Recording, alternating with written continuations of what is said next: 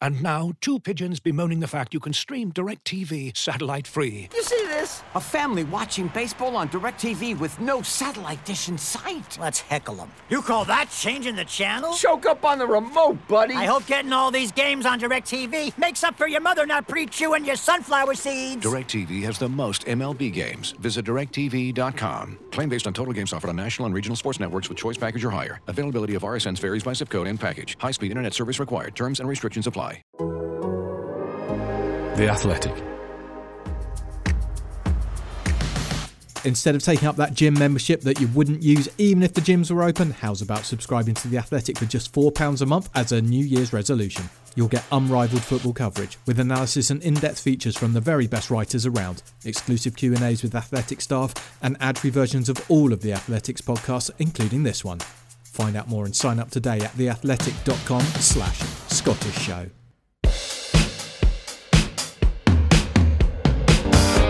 Hello and welcome to the Totally Scottish Football Show in association with Paddy Power. Coming up, the revolving door at Pittodrie, St Mirren School Celtic, and a dire situation at Killie. I'm Andrew Slavin, and alongside me, he's ITK. It's JJ Bull from The Telegraph. Hello. Hello. You know that means in, in the know, right? Yeah. Yeah. That's good. Yeah. A good start. Thank you very much. Uh, also joining us, it's not Laura Brannan, it's Finn Marks. It's good to have you back on the show, Finn. Oh, thanks for having me. It's really lovely to be back on. Oh, what a, lo- what a lovely start to the podcast. He's in the, he's in the know too about Cheerios. we all are. Um, All about nutrition. look, we're, we're recording this uh, first thing on Tuesday morning because we wanted to wait until after the transfer deadline at midnight on Monday, uh, and of course give Aberdeen the chance to replace Sam Cosgrove with Messi. But that, that didn't quite manage to, to get through the the red tape, JJ, um, shall we say? But uh, did any of you guys watch Sky Sports all through the night in your gym jams? Do people still watch Sky Sports for transfer deadline day? Genuinely a question. I, I had it on in the background. oh, that's I nice. watched a little bit of it. I don't think anybody was expecting anything spectacular, though. I, I think my, my one of my favourite things I saw was that Sam Cosgrove's move to Birmingham was actually the seventh highest deal of deadline day worldwide. Jeez, so really? that kind of tells you everything you need to know about the um, the How level of. is. Uh, well, that as well. A few coming in as well, JJ. Do you want to t- take us through a few? Aberdeen seemed to go a bit mental on deadline day. One of the weirdest ones was that Curtis Main went out, just released, just went, having been one of the starting strikers for most of the season. What Out the you go. hell was that about?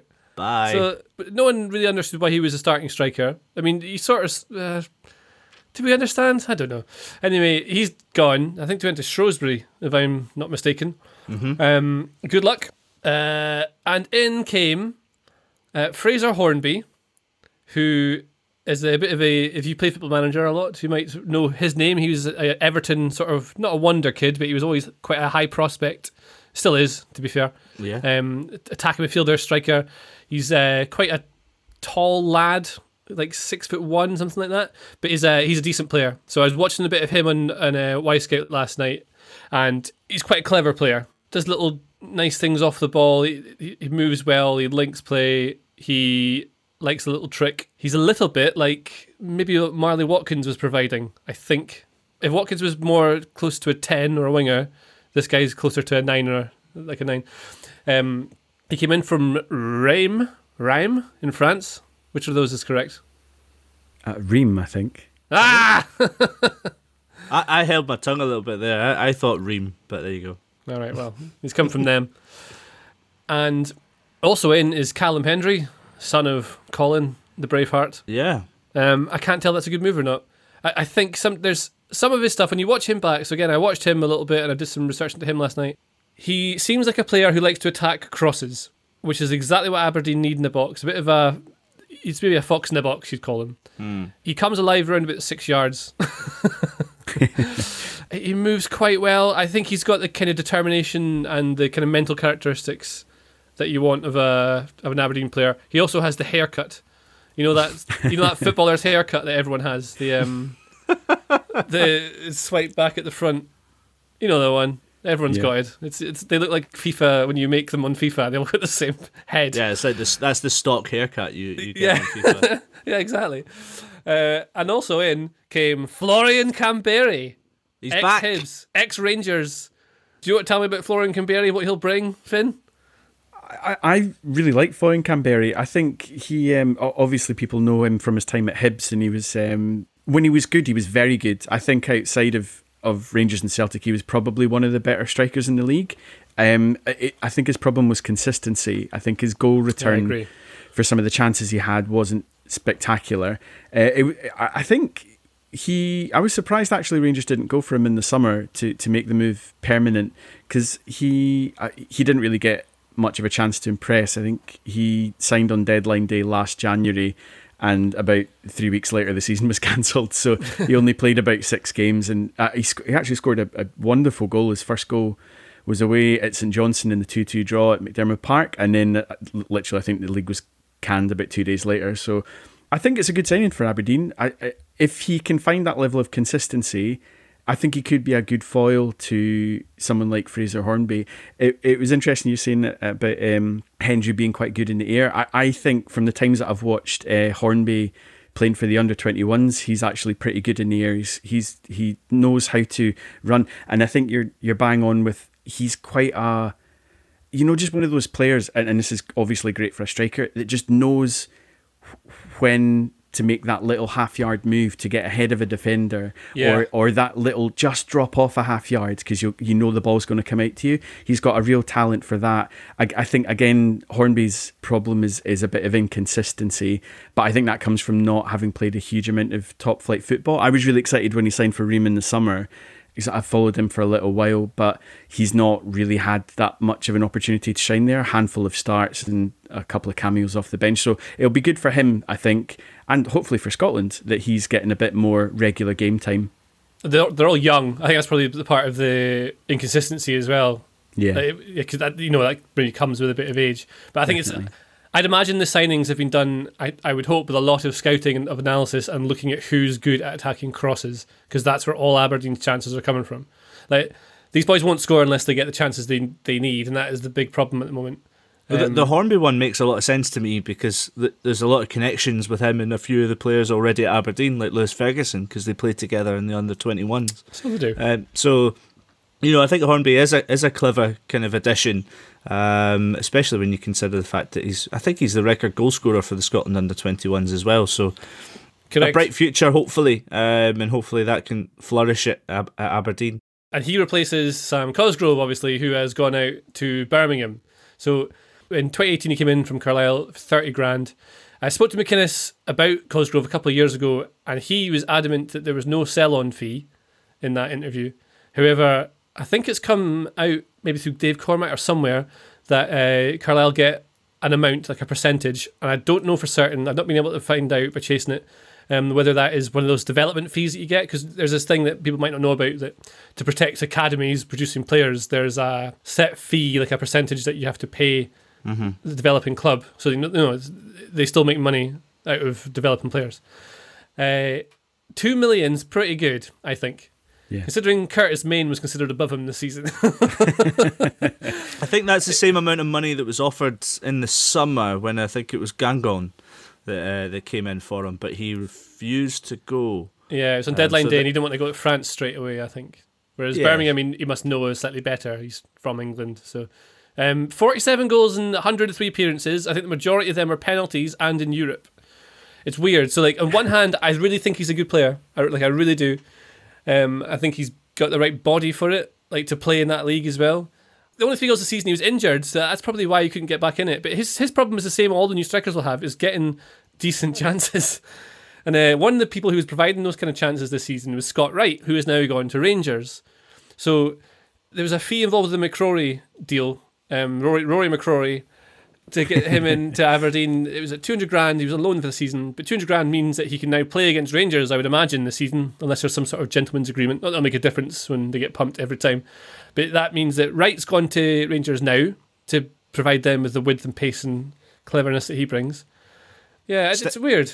let's st- let's stick with Rangers then because um, they also brought in Bournemouth defender Jack Simpson. Um, both Scott Wright and Simpson were, were pre-contract deals, but um, they made them permanent just yesterday, and a few outgoings as well. I think Finn wasn't there. Yeah, a, a couple going out on loan. So uh, Jordan Jones already went to Sunderland a couple of days ago, but uh, George Edmundson went to Derby on loan, and Brandon Barker went to Oxford.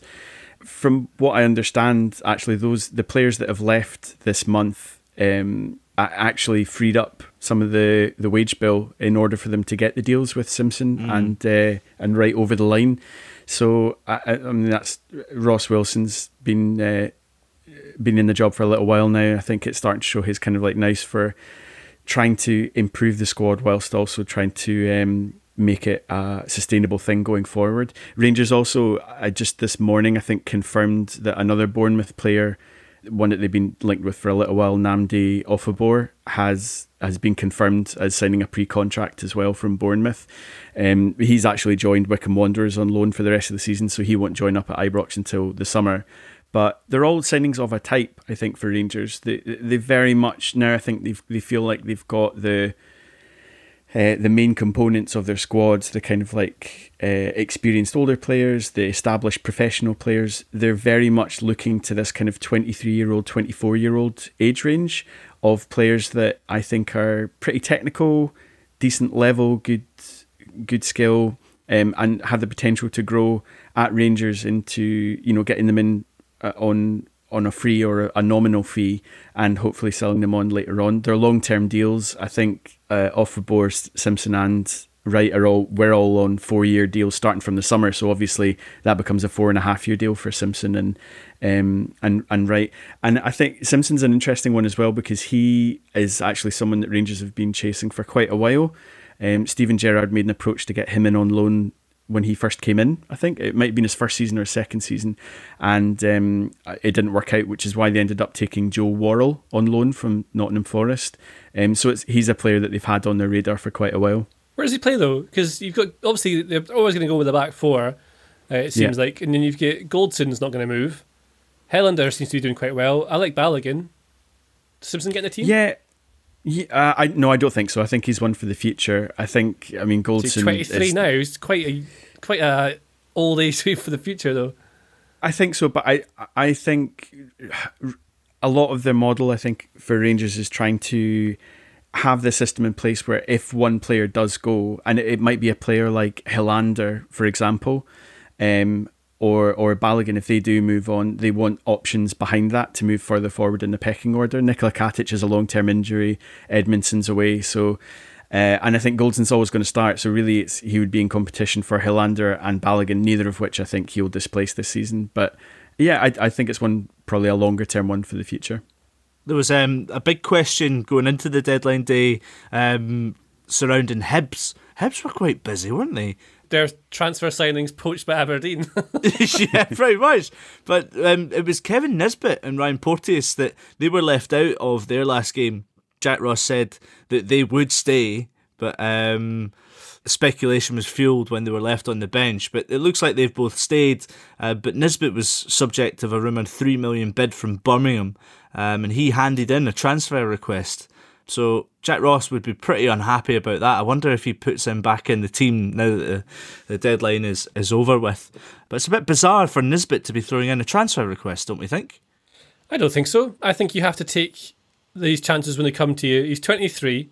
Uh, I mean, Laura, I know strongly disagrees with this, and had we had a slight disagreement on the uh, the WhatsApp earlier. So I'll I'll share Laura's take on it. I don't want to speak for her, but she her take is that footballers should play. Yeah, well, that's what she said. She said footballers should play. You know, they should play for the um the love of the game. Basically, should, he should be playing at Hibs where he's playing, so he can get in the Euro squad. That's her kind of take on it.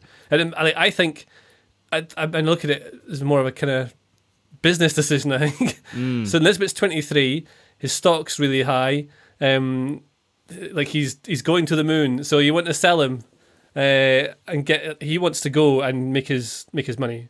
I mean, if he's on if he's on like a thousand pound a week at Hibs, which which is what I think he's on, around about that, um, he go to Birmingham, say, and there's, there's also rumours that Sheffield United were interested in him. Uh, he could go and turn that into 10 grand a week straight away, plus goal bonuses, plus signing on fee, all that sort of stuff. That's life changing money. Now, if he if he stays at Hibs, sure enough, he's going to score loads of goals and he um, could. He should be in the squad to get to the Euros, and then if he gets a game in the Euros, maybe he'll impress and then get a bigger move. And then I think Laura would be entirely right. But I think the most sensible thing to do now, especially with everything going on in the world, and maybe not being able to get a chance to move somewhere else. What if he suddenly is rubbish? what if in the next few months he suddenly stops scoring and then he he declines? There's every chance he gets it. Like that would be a good move to somewhere like Birmingham uh, or Sheffield United if that was the kind of thing to go down. I don't think you can not play him. And this transfer request thing's odd as well because I wonder how that works. You tell the manager you're going, and I think what happens is that it means you give up your loyalty bonus. So that's like the only real difference. Really? So, yeah. So like, I, I, so you just you just tell them you want to leave. It doesn't mean like anything happens. There's no actual list as far as I'm aware. There's no like database online that they put you on. If I'm wrong, I would love to be corrected. Um, I don't. I don't think there's an actual list. It just means that, that you want a request, and I think it means that you forego certain financial things you'd be obliged to get in your contract. Right. Yeah. Yeah. Yeah. It's like a breach of contract. I understand. I, I think I'm with you on that, JJ. I, I don't see a huge amount. The, the money thing's a big thing, but you'd hope that it's not just kind of those purely mercenary reasons that he, he would have looked to. I, I I don't think there's anything wrong with a player thinking this might be the opportunity that I've got to go down and and do something. I think it, it probably just sticks in people's throats a little because he's only really been at Hibs for half a season and um, he's played very well. You know, he's a joint top goal scorer in the league, but I don't think there's there's that much wrong with a 23 year old player wanting to move to a league where the potential for what he can go on and do could be slightly higher than, than what he could achieve at Hibs in the rest of the season. Um, a friend was yeah. telling me last night that it's like one of the most watched leagues in the world, apparently, the Championship. Yeah, I think especially post Brexit, and this was something that might be interesting uh, going forward. A lot of the, the deals that might be done where clubs were looking to, it's, I'm talking about Premier League clubs here, English Premier League clubs, where they'd be looking abroad to bringing in players. It's actually much easier for them to bring in players from the rest of the UK, and the Championship is, is a breeding ground for young, hungry, Premiership ready players. Ollie Watkins at Aston Villa has had a, a pretty good season there after doing well at, um, in the Championship. So I, I, I don't think there's anything wrong with with Nisbet trying to be ambitious. I mean, he's the thing is he's not left, and it, it will be interesting to see how he handles it and how Hibs handle it for the rest of the season because there's no point going in a sulk and not trying to kick on for the rest of the season. Like if you feel like you're worthy of a move, prove it on the pitch, kick on, see if you can, you know, knock on the door of Steve Clarke for the Euros. It'll be interesting to see what happens now between now and the end of the season with him. Well, it's probably one to keep an eye on um, for Hibs and see how they progress in the next couple of games. Uh, but since our last podcast, uh, Jeremy Frimpong's left Celtic for Leverkusen. Um, Celtic have brought in Jonjoe Kenny on loan from Everton until the end of the season, um, but it looks like it's it's not with an option to buy at the end of the season. Um, Kenny was uh, he was at Schalke uh, last season, and I think Schalke wanted to keep him uh, but couldn't find find the money. I think I think Everton were looking for about fifteen million um, in a transfer fee what? for him. Yeah, last summer. oh my god! So it was it was David Wagner was the Schalke manager. Um, and he was like, "Yeah, we're just totally priced out of getting Jonjoe Kenny." You know, it's it's one of those things where you know uh, Neil Lennon's brought in Jonjoe Kenny to replace Jeremy Frimpong, but I don't see when the season seems to be over for Celtic uh, in the respect of the league. Um, I don't know why he's maybe not looking to this as a bit of an opportunity for, for younger players, even Anthony Ralston, for instance. I well, I think I mean Ralston's an interesting one because I don't think he's really kicked on um, no. in, in, the last few seasons. But um, I, I don't know. It, it it didn't strike me as being an odd move not to have a buying clause, just because I mean there's so much that will be in transition in the summer anyway. I think at Celtic, I, I don't think it makes sense to commit to something especially for a player like that, they would have, command such a an enormous fee. I don't think there's any need to commit to that when you probably don't know who the manager is going to be. I mean, that'll be something we might talk about in, in a bit, but um, also the chief executives going out. There's a lot of change on and off the park at Celtic. I think to get somebody in, and it's mutually beneficial to all the parties here. You know, Everton get a player to go out and get game time at a decent level. and Celtic get a replacement for Jeremy Frimpong, who's got a decent track record uh, and is and is a good player, I, I, it kind of works for all parties. Has there ever been a club that's broken their transfer record for a right back? I don't know. Imagine Maybe. doing that. Imagine going with it. The other thing is what this strategy could be is again following the rules of Football Manager, and you take a player on loan and he does well and he really likes your club, and then you can sign him for cheap because he wants to sign for you when his contract runs out eventually. That could be the tactic. I don't know how long is on Kenny's uh, contract at Everton, but what what I do Well, know is, according to Football Manager in front of me right now, it runs out in 2022. right, okay. I mean, I interviewed Jonjoe Kenny last summer, and uh, what I can say is he's, he's actually a really good lad. Um, but he's he's not a similar player to Jeremy Frimpong. He's not someone who, who overlaps that much. He's actually one that comes in a bit more, maybe a bit more like um, Tavernier and Barisic in a way. But he's not he's not a pacey overlapping uh, fullback, uh, and he's got some strike on him as well. So he, he's someone who likes to get in amongst goals, uh, like he did at Schalke. But Schalke had a poor second half of the season, so he'll be looking to find somewhere to just enjoy his football for a while. Um, we're going to be talking about more transfers later, but next up, we're looking ahead to the midweek Premiership fixtures, and we're going to start with Celtic's next opponents at Rugby Park. Okay, Mr. Lennon, so that's 15 first class return tickets from Glasgow to Dubai, 8 twin suites, poolside passes, karaoke system, 1 extra large shamrock flag, and a Steven Gerrard pinata. Aye. And would you like to insure your trip, sir? Eh, no. Well, what could possibly go wrong, eh? With Paddy Power's Acca Insurance, you get a free bet if one leg of your 4 plus fold Acca doesn't uh, go to plan. Hey, Celtic? Paddy Power! Max you bet £10, win odds 1 to 5 on each leg. Online exclusive, exclude shop bets, exclude enhanced match odds, T's and C's apply, 18 plus, begambleaware.org. On Apple Podcasts, Spotify, Smart Speaker, and now ad free on The Athletic. This is the Totally Scottish Football Show with Andrew Slaven. We looked like we, we were scared and we started panicking, and it's just a combination of not winning games, you know, losing goals at critical moments in games, you know, late. It's just a confident thing. Kilmarnock take on Celtic on Tuesday night. Both Alex Dyer and Neil Lennon might have been fearing for their job on Saturday night, but it was Dyer who left his position at Killie by mutual consent. We're joined now by Barry Richmond, the editor of KillyFC.com. And Barry, two wins from the last 11. Was this potentially inevitable? Were, were Killie even under Dyer? Were they in threat of, of being relegated? I think it just it was going on too long. Uh, if anything, we've probably left it a bit too long. We didn't give James Fowler much time in the transfer window after Alex had gone, but the way that we collapsed on Saturday there, I, I just don't think they had any option. The, the owner, Billy Bowie, was adamant that he wanted uh, just to continue on with Alex, uh, but I think even he had to see after Saturday that he just lost it.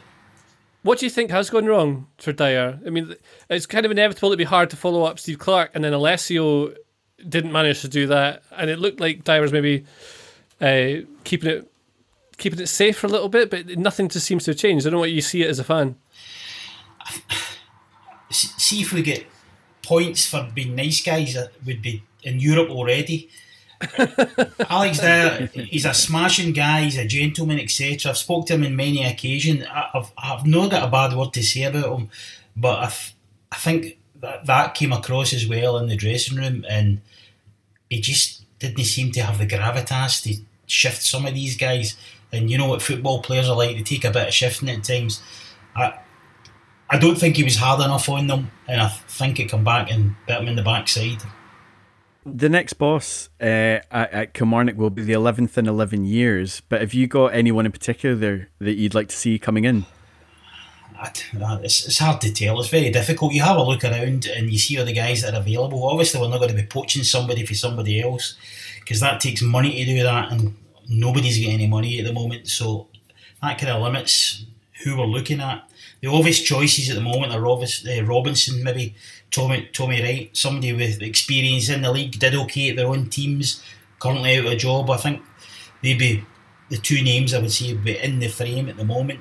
I've had a look at the bookies' odds at some of the names they're mentioning, and they're just outlandish. But I, I, I wouldn't say no to Robinson or Wright, to be honest. Preferably maybe Robinson. Uh, but again, you've, no idea what's going to come in out the blue. At Angelo Alessio, that was a total one from left field kind of thing. So, and Gus Poyet was interested at one point. He was in the, the he, he, was the one that came into, into the media saying that, and so you never know. I think there's been a the club have been inundated with applications, so they're going to sift through all that after today, after the Celtic game, I think, and weed out the potentials.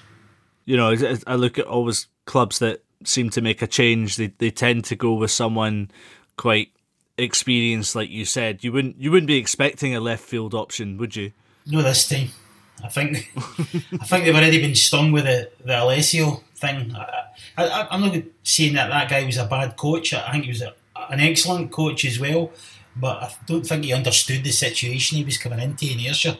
You know, it's not, it's not exactly the same places he had been before. He didn't have guys running about going for his tea and uh, signing his players for him, and you know, all he had to do was coach on the day. When you come to a club like ours, you know, it's the full package, and I think to be fair to Steve Clarke, even though he'd been at bigger clubs, he realised that straight away and he took control of absolutely everything. And that was a guy who commanded respect from the players, which is where I think Alex Dyer went wrong. When Steve Clarke was in, he put a ban on the players walking by his dressing room. You know, they, they had to go right around the stadium to, to get where they were going because he just said, no, I'm not having anybody walk. And that, that's the kind of respect they held for him. They, they wouldn't even question that and just that just wasn't the case with Alessio or indeed Dyer. And uh, what we need is somebody in that's got a bit of gravitas that the players are going to respect and they're going to respond to. Thanks a lot from Barry Richmond there, the editor of KillyFC.com. Um, it's a tough time for Kilmarnock. I'll just see what you guys' thoughts are, um, because it's a really difficult time to change your manager. I know Motherwell have done it, um, and they've been able to bring in someone with, with good experience, but it's a really tough time to try and bring someone new in, especially like we're hearing from Barry there. They need someone to come in with a bit of gravitas. I mean, should we expect that? Why are they making the change two days or something before the transfer window closes? It doesn't make any strategic sense whatsoever, unless they, unless they've been working on. I mean, Fowler is director of football, isn't he? So he'll be the one looking at bringing players in.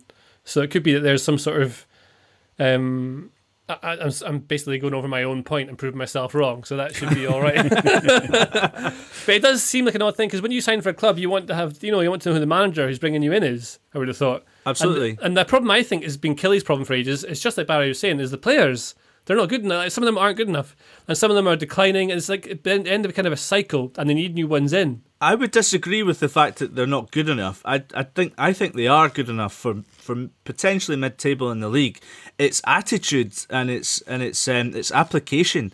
You know, Steve okay. Clarke was in there and he he got these players to be better than what they were because their skill level and their quality was matched and and and um, advanced through hard work and application, I think, and that's that's what Kilmarnock are missing. But the thing is, like, you're missing when I say like they're not good enough. What I mean is, there's no the, the, the good individuals that they had. Like Chris Burke is the only great individual I think they have at the moment, and in a team. So that you had Jordan Jones was was so important in that that season with Steve Clarke, like so important. Yeah, Greg Stewart was Greg producing Stewart, so yeah. much next to Brophy, who was really good next to Stewart. And then as Stewart went away, Brophy stopped scoring straight away. And then Brophy's never really recovered since then. He's he's gone now as well. And then you don't have the pace and with, like attacking with the Jones. They don't really haven't really replaced them. I think like Chabot is quite a good player, but O'Donnell th- missing huge. I, I think part of the problem at Killie, and uh, I use this uh, uh, term in the loosest sense possible, so just go with me on it. But I think Killie's problem with uh, the kind of post Steve Clarke thing is that when you have somebody who's like that, like a legacy manager, and I don't mean in the same kind of vein as like Arsene Wenger or Alex Ferguson, but the thing was Steve Clarke literally revolutionised over two or three seasons at Killie from where they'd been for oh, a decade, 15 years before, into a team that was really difficult to beat down. I, I, as you say, playing almost out of themselves, out with of themselves and their natural ability because there was this a mentality that Clarke was able to instill in the players, and it made Rugby Park a fortress. Like everybody hated going to Rugby Park for a time over the last couple of seasons, and I think that w- when someone like that leaves, it's not just like you know the tactical nous or the way that they're able to do it. It's it's the whole culture that kind of heads out with them, and I think that I mean that was part of the reason why why Dyer was appointed in the first place, wasn't it? It was just like, oh, can we just get back the Steve Clarke magic? And it's not as easy as that. It's it's a whole culture around about it, and I think that's maybe where their downfall's been. And, like you're saying, JJ, they're relying still on the individual magic um, through players that they just don't have as many of them now. Uh, you know, Killie's goal at the weekend was uh, uh, their first one against St Johnstone. That was all by Burke and his magic. Mm-hmm. And the guy's mm-hmm. 37 now, 36, yeah, 37. Yeah. You can't rely on that for ages. And they were relying on the goals of Kris Boyd and, you know, all these uh, other seasoned players. And they don't have that now. It, I, I think what Barry was saying is right, that there needs to be quite a significant overhaul. And that's a difficult thing to do in the midst of a pandemic at a club like Kilmarnock. James Fowler is going to be in the dugout for them. Uh, I think Gary Dicker as well, the club captain, will be his assistant for now, or one of these coaches. But they take on Celtic, who lost 2 1 at home to St Mirren on Saturday. It's the first time St Mirren have beaten Celtic at Celtic Park since 1990. And it's it's a, it's a funny one because Neil Lennon was, was offered the Celtic job in his first stint after St Mirren beat Celtic 4 1, uh, which led to Tony Mowbray getting the boot um, there. And here Celtic are now almost 10 years on. Uh, and it just seems a bit like, oh, well, Neil Lennon has a worse record than Tony Mowbray has. And I'm, I'm amazed that Neil Lennon is, is um, putting his heels into the ground here. And uh, seems like he's going to be the manager until the season end anyway. Um, but what do you think Celtic are going to be in the next couple of games? Because they've got obviously a couple of players coming in. Few players have left, but they've only won six of the last 15 games.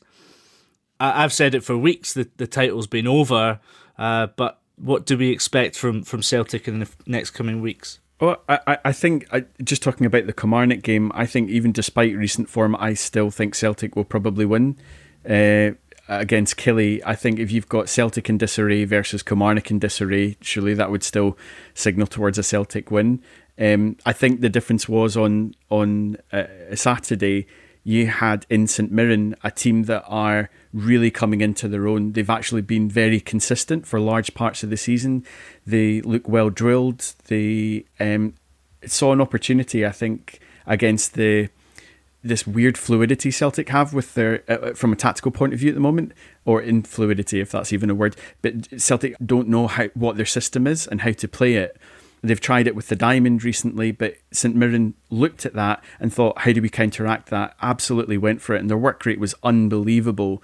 They were just uh, more hungry and had more desire. I, I don't know if Killie will have that same thing. They just don't look as organised as someone like St Mirren was.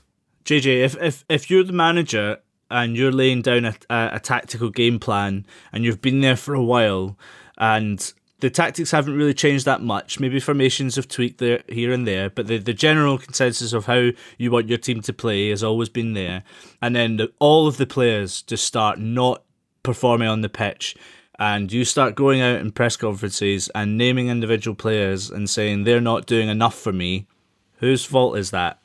Uh, this is one of those I'm going to keep referencing Football Manager today. It's one of those games that you just realise you've made a big mistake in. You just want to start again like you signed the wrong players, you're not getting the luck. Like I think St Mirren, this game for example, under the hood statistics, Celtic were the better team in terms of XG stuff like that. But St Mirren, I thought, I think Jim Goodwin got the better of Neil Lennon tactically. I think he got far more out of his players in this game. Th- things like Celtic playing a back four, playing Ajer as a right back, but they're still playing a high line. So Duffy and Bitton are so so like exposed to anything that gets in behind them. And St Mirren are looking for those spaces with early balls into the channels. That they're things that were clearly worked on in the training ground, like Finn was saying, everything was counteract to go with the diamond, which is also another football manager reference. The the four one three two, which is the the the standard formation from Championship Manager 97-98, as people may recall, and uh, So, so you play a back three, and you have two holding defensive midfielders that block that off, and then Celtic put everything through the middle. You look at their average positions; everything's going through the middle. The the width is only coming from the fullbacks, who are Taylor, decent enough at crossing in, and Ajer, who is a central player. You can't beat a man one v one. So everything that the opposition manager has done is better than what Neil Lennon's done, and uh, sort of what you're saying as well, Stephen. I don't know. I don't think Lennon has a set style of play. I think he just puts the best players on and tries to get them. He's more of a motivator, and it's not working for him. And when that stops working, he doesn't really have any other tools to go with, and it's where they're really struggling at the moment. Whether I don't know whether it's his fault or not. I mean, it's just sometimes these things come together. Like I've been saying for ages that once Brown is out of that team, they'll fall apart, and it's kind of happened this season as Brown's declined slightly and then not been in. They're missing something on the pitch, which is the manager's avatar or whatever, and the levels are lower. I think just mentally they just look absolutely shot. I think that's Yeah, the difference. I, I I think it was quite telling. uh, Neil Lennon's post-match interview with Kenny McIntyre on the BBC, I thought was brilliant and quite revealing, because I think I, it almost feels it almost feels like Neil Lennon's out the other side now. Yeah, It- it's like it's it's so far gone because it, it, in previous weeks, you know, I for with all the chat and no matter what you think about you know the whole Dubai trip and everything that's there, Neil Lennon I think has tried to um, play his hand as best he can at every point, whether or not it's looked good or not. But I think you know he's doubled down. He's tried backing his players. He's tried to elicit some sort of response. The way that he talked in that interview just had all the hallmarks of somebody who was out the other side. Like he had nothing left to give. And I I think the fact he was even kind of um, not in a flippant way, but he was kind of joking with Kenny McIntyre, just being like, you know, I've I've already had quite a lot of those serious chats, you know, with the management. And Mhm. uh, when he when he was asked, do you feel that there's players that have let you down? He said, honest answer, yes. That that's just somebody who's just he's got nothing left except honesty now. I don't think he's got nothing left to work with. I mean, you just have to look at that the, the Celtic performance, and you can't argue with uh, with Lennon in that you, you you look at the Celtic players try to press teams, and it's just not it's just not there. Let's move on though, uh, because we'll talk about the champions elect now. Rangers hosting St Johnstone at Ibrox on Wednesday night. No Alfredo Morelos for this one because he's been charged by the SFA for his stamp on Ryan Porteous in the win over Hibs last week. Probably we expected that. We said that in the podcast last week, didn't Yeah, we, JJ? you can't stamp on people. You can't do it. He's learned the hard way. Yeah. Uh, uh, well, he's he's learned apparently before. Um, Oh but- yeah, several times. But Uh, one tw- day it'll stick. but it's still 12 wins out of 12 at Ibrox for Rangers this season. They've only conceded one goal. Uh, it looks a pretty ominous task for St Johnstone, don't we think, JJ? Uh, yes, it does. Uh, it's Johnston. uh, They managed to come from behind against Killie, uh, and probably deserved a win in the end. Actually, but uh, I think Rangers are just far too good. They've got all the confidence, all the momentum, the better players by miles. They've worked out how to break down teams who sit deep against them. They're really, really dangerous in transition. They're a very good side. They are. And and Finn, I believe that Rangers have the opportunity, um, if Rangers and Celtic keep winning their games, that Steven Gerrard's men could potentially win the title at Celtic Park.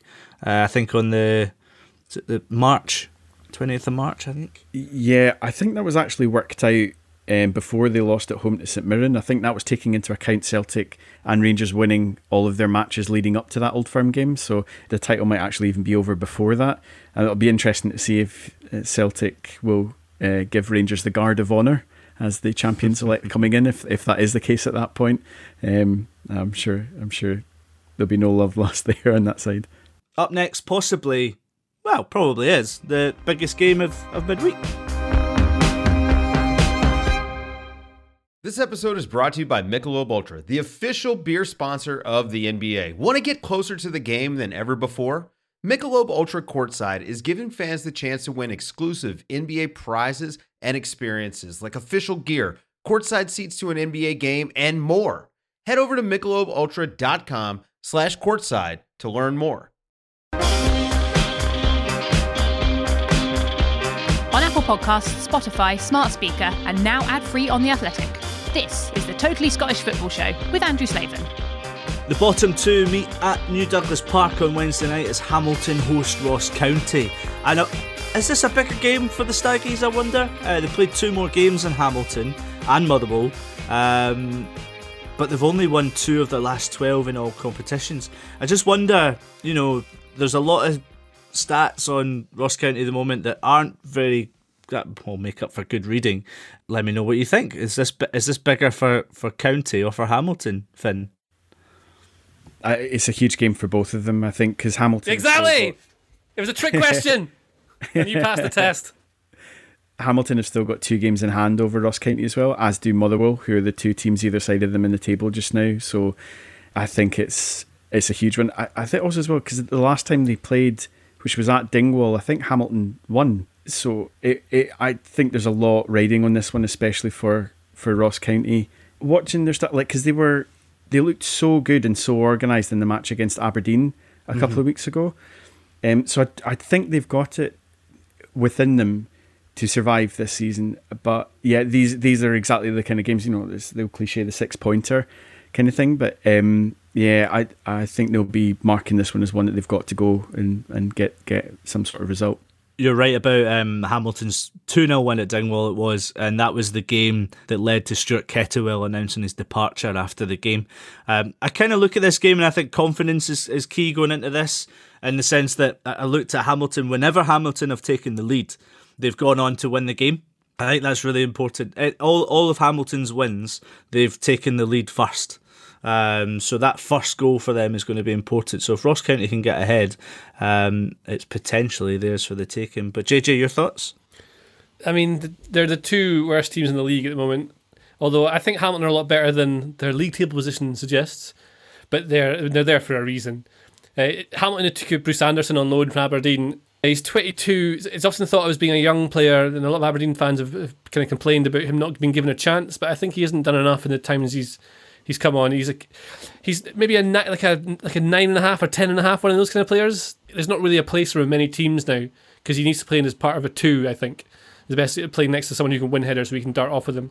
So I want to see how Brian Rice gets him in the team and um, what he does with him.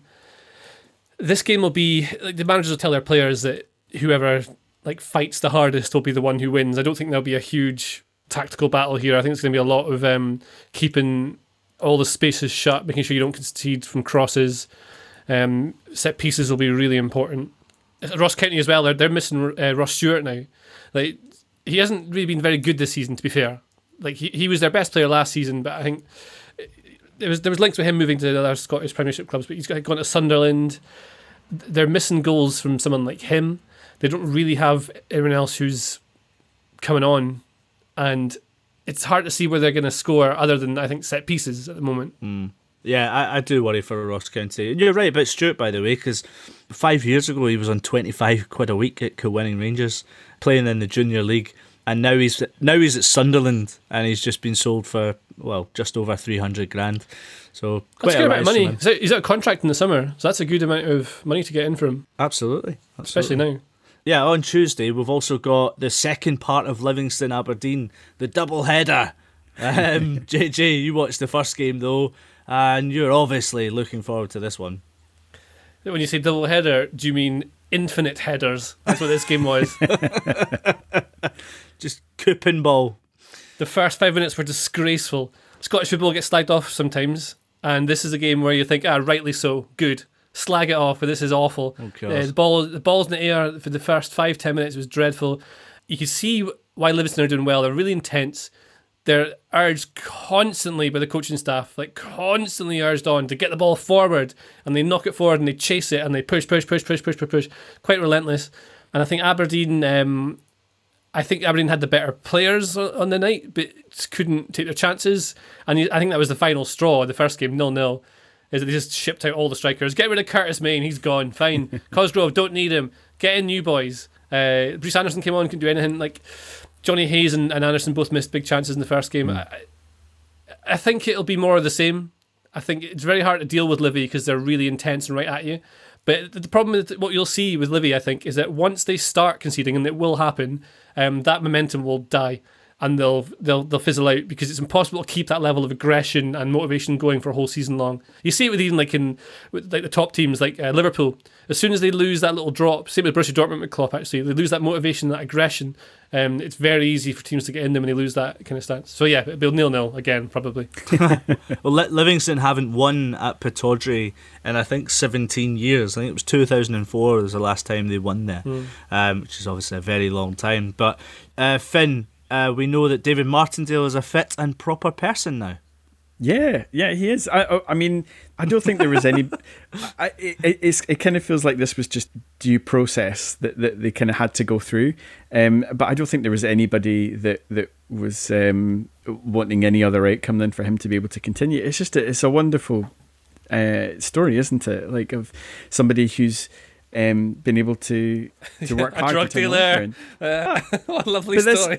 Yeah, no, but this is the whole point. I, I, this this goes slightly away from football, but the whole point of the, the criminal justice system should be to rehabilitate people to integrate back into society. And there's a perfect example of it. Somebody who, um, I think he said himself, David Martindale, hasn't he, that he- he didn't have the right attitude when he was younger to apply himself because he was a youth player, I think at Rangers and, and somewhere else, Motherwell maybe, and he just didn't apply himself properly. Um, ended up getting into some bad situations with the wrong crowd, and um, but he's he's taken the second chance kind of at life uh, with both hands, and he's worked so hard, and it's just it's really great to see. He's also got, I think, some of the most spectacularly pretty and curled eyelashes I've ever seen on a football manager. I, I can't not think about it and watch them in every post match interview. And his voice doesn't quite match up to the kind of like Disney eyelashes that he's got. Wow. Yeah. Pretty eyes, Martindale. That's I, uh, I've got to say, I totally agree with uh, not on the eyelashes. I noticed that, but um, there's something about this. I really like that this is what's happened with him, right? So he's he's uh, had to come over all this stuff that he's done, and he's he always holds his hands up to uh, blah blah blah. Done his time, but people who have who've come with that sort of adversity or have something to prove, they've got such a drive and determination to prove it that that's the ones that tend to go to the top. And you can see it with what Martindale's demanding. He's demanding the most because he's pushing himself. It seems to be Mm. trying to like really prove everyone wrong because he, he has so much proving to do. Because uh, I mean, I'm sure he, you know he's had a he's done some wrong things and he's had a bad time. But you're seeing it at, at Livingston now. I think it's really uh, lovely to see at the moment. Yeah, still 13 games um, unbeaten since he's taken charge of Livingston. Also on Tuesday, St Mirren taking on Hibs. Two hugely impressive away wins for St Mirren this week, uh, bouncing back brilliantly from the disappointment from the League Cup semi final defeat. I mean, JJ, you predicted chaos at Dundee United versus St Mirren on last week's podcast. It wasn't 7 9, but it was 5 1. Yeah, I was just trying to be funny because I think you both said that it was going to be boring, so I was trying to inject some drama into the podcast. Yeah, who, I don't know. I, I really like St. Mirren. I've been saying all season long. I think Jim Goodwin's a really good manager, and I think he'll be um, at a bigger club quite soon. Me too. Uh, maybe the end of the season. I would suspect. I mean, I don't know what's going to happen at Aberdeen at some point, but when McInnes eventually decides he wants to try something else, I think Goodwin would be a good choice there. I said that to someone else the other day, and then they went, "No, he's probably going to wait for Celtic." And I don't know. Who knows? I can't remember. Who, I can't remember who said that, but you're wrong. And I've got a public platform to prove it. Uh, Finn Hibs have got the second best away record in the league, um, and seven of the remaining ten games um, are away from home. This is before the split, so it's one of those where they could possibly put. If their form continues, they could possibly put themselves in the best position to finish third. Um, they're battling Aberdeen for that at the moment. But do you think Hibs have got the edge in this one? I mean, Hibs, that was their.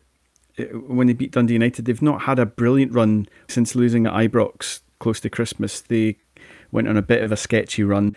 Um, but St Mirren obviously had that kind of um, setback with the, the semi final. So I, I think it'll be pretty closely contested, this one, but there'll probably be a few goals in it. And finally, on Wednesday, Motherwell host Dundee United, and we can speak to Laura Brannan, who joins us on the show. Uh, Laura, how are the bags under your eyes? Are you tired? Busy transfer window for you? I'm exhausted. I am not a morning person, so you've not got me at my best right now. I wish I had a pillow to cuddle. I just feel so tired. Oh, bless you. Uh, look, it was It was um, it was mostly a a, a, a transfer window of um, holding on to players, really, wasn't it? But you did bring in a few: Eddie Nolan, Jordan Roberts, and Robbie Crawford on a permanent deal on deadline day. Yeah, um, I think it's been an eventful last day of the window. Um, we had a kind of a good kind of spell for the rest of January. Um, obviously brought in Liam Kelly, Stephen Lawless, Sam Foley, and Harry Smith had come in before deadline day. And then yesterday was a bit more eventful. We had Eddie Nolan came in, uh, Irish defender on loan from Crewe. Um, Jordan Roberts came in as well, striker on loan from Hearts. And then, as you're saying, there's the, obviously the, the existing players have already been here. Um, there's been good deals there as well. So Robbie Crawford, who was previously here on loan for the first half of the season, he's now made that permanent until the end of the season. Stephen O'Donnell as well was a late one we confirmed. He has now extended his contract until the end of the season.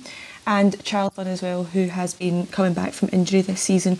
Um, we've extended that until the end of the season as well, just to help him with his progress. And hopefully we'll see him kicking a ball before the end of season as well. I saw that um, apparently Bevis Mugabi is as good as Cristiano Ronaldo these days for uh, scoring headers. He has smashed his record. yes, it was this goal that um, Ronaldo scored a couple of years ago um, against Sampdoria, and he apparently jumped. Oh, I've not got the stats in front of me. Was it 271 metres? I think was the jump. 271 metres. Two, two sec- hold on, hold on, two seconds. I'm going to get Jumped this into up. the stratosphere. That's some leap. But he's still no Bevis Mugabi. Two seconds. I'm gonna- right, I'm going to get these stats up. Two seconds. Wait till I Oh, get that's the staying in. actual numbers. Bevis Mugabi and GME going to the moon. yeah, so what was it? So, aye, Ronaldo jumped 71 centimetres, which made it, combined with his height, a total of 256 centimetres. Wow. And Mugabi metres. jumped 75 centimetres. Laura, I need to know how you measure this. Like, where do you, how do you measure it? Oh, so we've got a really, really talented, super geeky guy in our office, and he was sitting there. He's got like a engineering degree, and he's sitting there with these graphic design stuff. Um, he does all our graphic design stuff, so he's great with like the computer, like Photoshop and everything. He has got everything mapped out. He's got lines coming out of the goalposts and the grass. We we got Bevis in. We measured him with boots on. We measured him without boots on. We measured his head, and I just left him to it. Really, just like just tell me the final product. And the final product was. It, it was um, higher, and it's official. Bevis Mugabi jumped higher than Ronaldo, so he now has the record. Did Bevis know why he was being asked into the office that day? To have his head measured. Take your shoes off, Mr. Mugabi. yeah, I he'd just- come in for he'd come in for something else, and then we were like texting, going, "Are you still in the building?" And we're like, "Do you know your height?" And he's going, "Um, I, I don't, but I can check." And we're like, "Yes, we'll come. We'll come with you. we'll come and meet you." I, th- I mean, it might be a while until he finds the back of the net again, but surely the next time he scores, he's got to do that run to the crowd, the spin round with his hand, and then jump down into the star thing. Yeah. I just love it. I, I, there's a, a lot of angry Ronaldo fans um, that are not taking the news very well, but you can't No. argue with the facts, can you? I'm also really hoping that we now get official statistical data for all the players of their head measurements.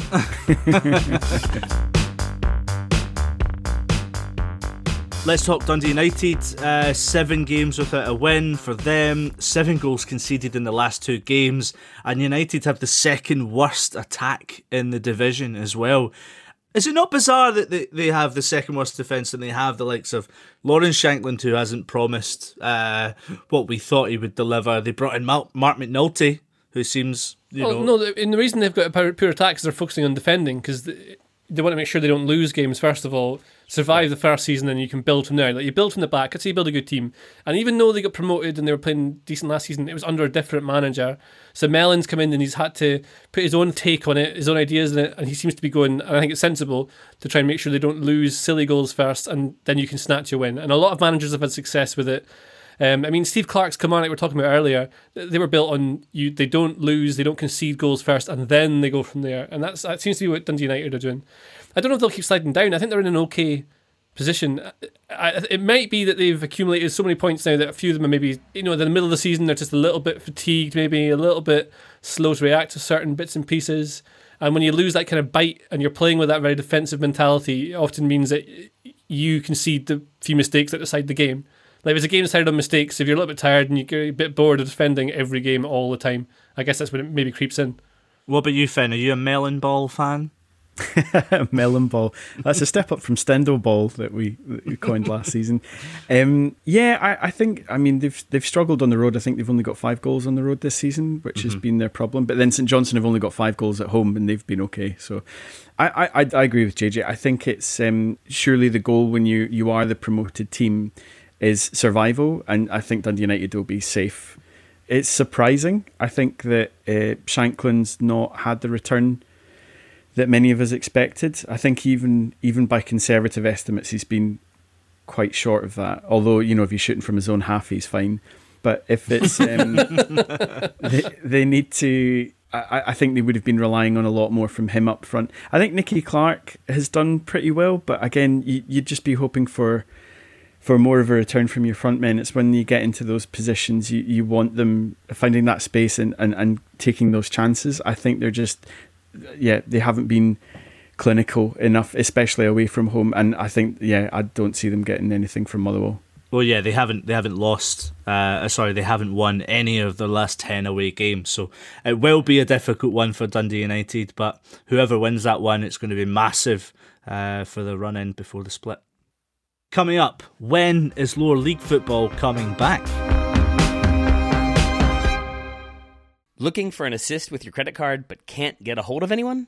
Luckily, with 24 7 US based live customer service from Discover, everyone has the option to talk to a real person anytime, day or night.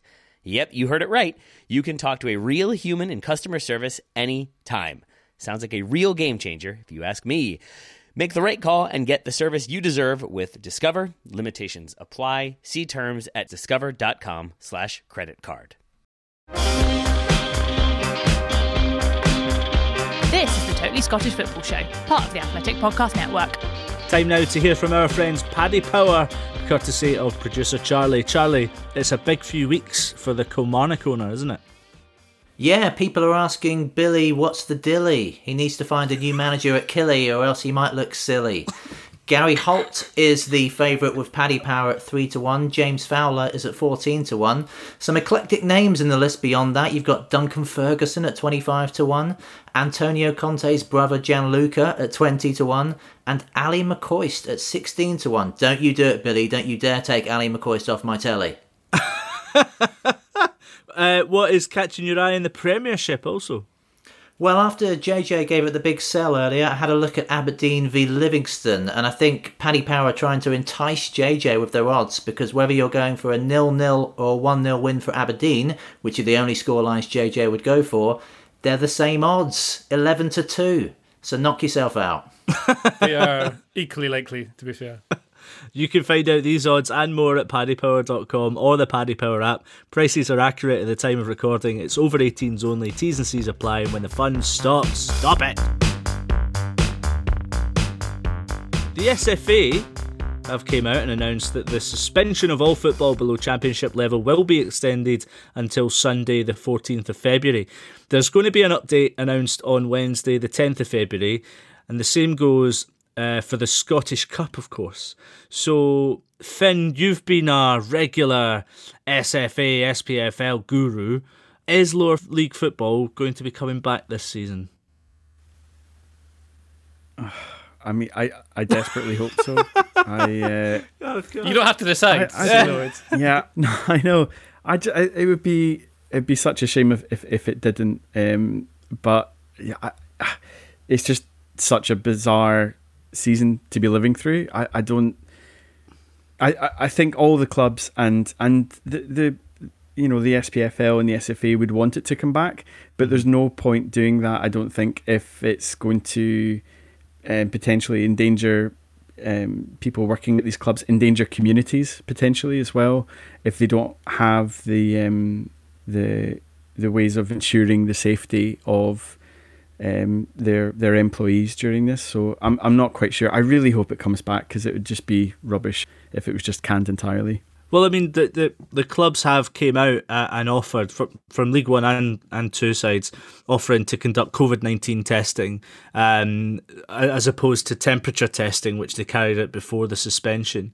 Um, so the proposals from those clubs to implement that testing with a review of resuming training in February um, have all been submitted. It's just not been approved yet. So with with teams um, committing to that do you think the SPFL and SFA would would green light the the, resum- the resumption?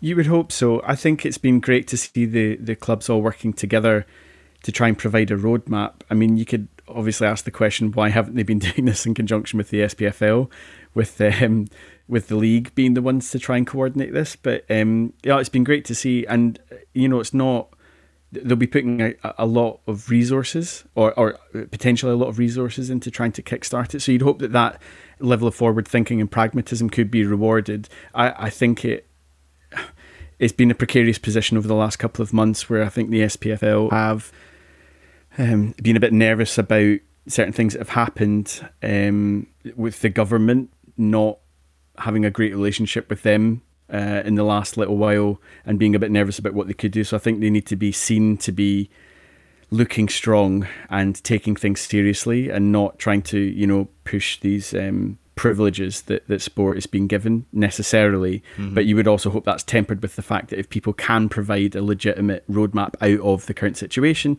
into fulfilling the fixtures, because it'll be some task between February and the end of the season to try and catch up on a six weeks worth of fixtures anyway. But yeah, I, I think like all fans, we, we just want to see football coming back as as much as it can do.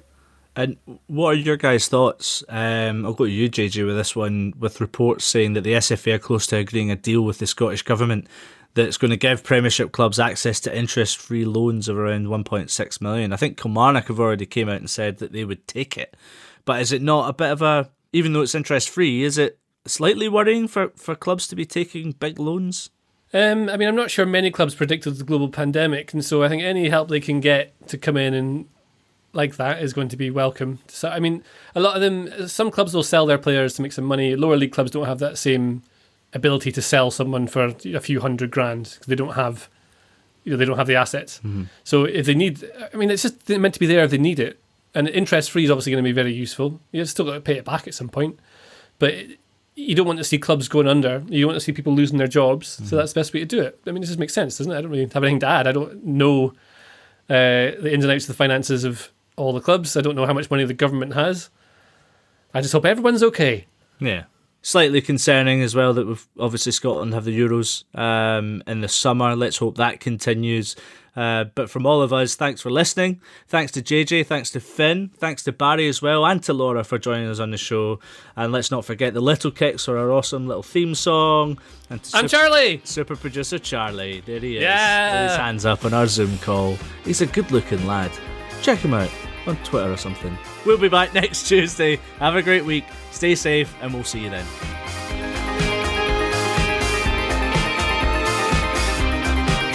You've been listening to the Totally Scottish Football Show, part of the Athletic Podcast Network. Keep up to date with everything Totally at thetotallyfootballshow.com and by following at The Totally Show on Twitter and Insta. Check out all of the Athletics football podcasts on Apple, Spotify, and all the usual places, or listen ad free on the Athletic app. The Totally Scottish Football Show is a Muddy Knees Media production and sponsored by Paddy Power. Hi, I'm James McNicholas, and I'm here to tell you about the latest series of Beyond the Headline the making of Big Sam. If I did anything wrong, why did they pay me off? You see, Sam Allardyce seemingly can't quit English football, and English football can't quit him. But why? Why does football keep coming back to Sam Allardyce? To answer those questions and many more, you'll hear from former Hull City manager Phil Brown. He didn't mind having the crack, he didn't mind having the banter, but he would he would prove his way was the right way. Dundee United manager Micky Mellon. I signed for Sam Allardyce, really. And of course, Father Joe Young, owner of Limerick FC, where the Big Sam story began. Now I said, Sam, this is the ultimate goal. Now I'll show you what we have. And I brought him up, and he said, Jesus, Father Joe, are you serious? I said, Look, nothing is impossible to those who believe. You'll learn about his time in America at the Tampa Bay Rowdies, the way he revolutionised English football, and of course, the England debacle. You can hear it all now and ad free via the Athletic app. Just search for Beyond the Headline now.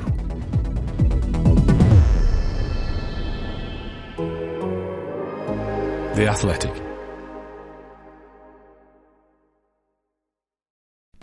As you've probably heard by now, we've teamed up with BetMGM this season. We'll be using BetMGM lines to make all of our picks, and we'll have special offers for our listeners each week. If you haven't signed up for BetMGM yet, use bonus code The Athletic, and you'll get a one-year subscription to The Athletic, plus up to a $1,500 first bet offer on your first wager with BetMGM. Here's how it works.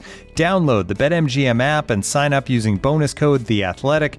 Make your first deposit of at least $10. Place your first bet on any game and claim your voucher for a one year subscription to The Athletic.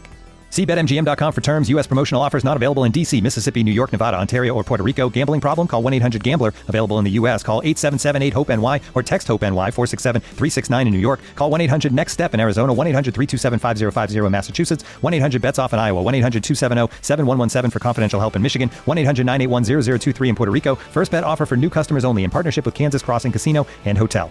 Don't forget, if you haven't signed up for BetMGM yet, use bonus code The Athletic, and you'll get a one-year subscription to The Athletic, plus up to a $1,500 first bet offer on your first wager.